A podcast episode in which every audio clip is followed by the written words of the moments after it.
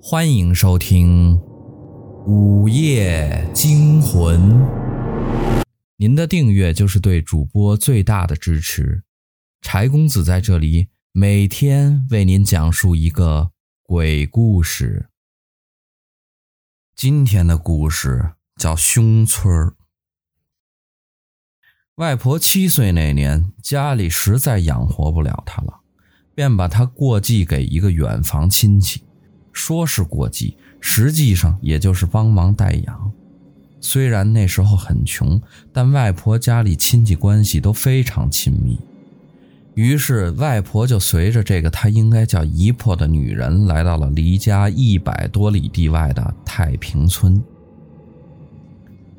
太平村在方圆十几个村子里，说起来日子算是好过的，因为太平村近一百年以来，都没有发生过什么天灾，庄稼长得也比其他地方好，就连今年的旱灾，太平村也因为村子中央的一口大水塘而幸免了。说起这口水塘，可是太平村的镇村之宝。据村里的老人说，先有了这个水塘，才有的太平村。这口水塘不论四季，水永远都是这样，不多。也不少，全村人吃饭的水都用这口水塘的水。村里人要用水洗衣服或者洗菜，都不能用这水。外婆在这里生活了一年，日子比在家的时候要好很多，起码能吃得饱饭了。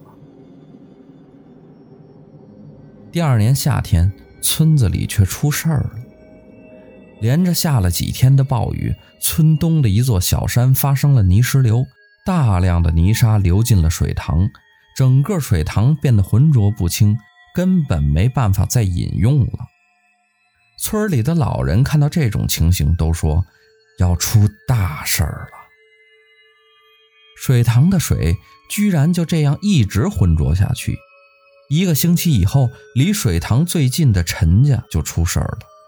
之前。就听说这家人有人生病，但谁也没有想到，一夜之间，陈家七口人居然就死了六个，只有小儿子没事儿。一夜之间，村里死了六个人，大家都很难过，请了唱丧的班子，整整唱了三天。那几天，村子里每天飘荡的都是哀乐。村里的大人都愁容满面。这天，一个和尚找到了村长，对村长说：“村子里煞气太重了，建议村子马上搬家。”说来容易，可是怎么可能说搬就搬呢？村长对和尚说：“他们也有一种不祥的预感，但是祖祖辈辈都生活在这里，现在让他们搬去哪儿呢？”和尚叹了口气，便走了。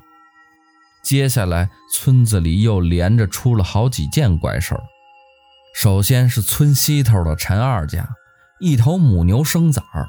牛对于农村来说是很重要的家畜，生小牛崽儿更是让一家人高兴得不得了。谁知道母牛哼哼唧唧折腾了大半天，生下来的却是一滩血水。根本没有小牛崽的影子，牛产血水大凶。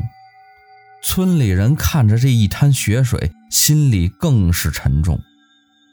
没过几天，又死人了。村里的一个老头在自己的田里种地时，不知怎么的，居然跌倒在水田里，在不到三十厘米的水里，活活的给淹死了。村尾的陈老庚家的小儿子从外面回家，开门的时候，院子的土墙却突然塌了，被砸死在当场。而村子因为四面环山，平时有很多鸟雀之类的动物，可是最近一个月以来，村子里几乎看不到一只鸟雀。大家意识到，再不离开是不行了。就在大家准备要搬离生活了几十年的家乡的时候，那个和尚又来了。和尚在村里做了一场法事，这场法事整整持续了七天。做法事的时候，突然天空鸣雷不止，闪电连连，狂风大作。法事做完以后，和尚便叫村民把这水塘用土完全的填起来了。和尚说，这个水塘本是村里的风水宝地，但由于那次的大雨，水塘水质改变，就因为这一个小小的改变，整个村子的风水也随即改变。而住在离水塘最近的陈家，就犯了风水中的反光煞。由于水塘的特殊，比起一般的反光煞厉害很多，所以陈家六口人才惨遭横死。在接下来的一个月里，全村人实际上都生活在大凶之地，怎么可能不出事儿呢？外婆说起这件事儿以后，我前些年还专门打听过，在外婆小时候生活的那个村子，果然是叫太平村。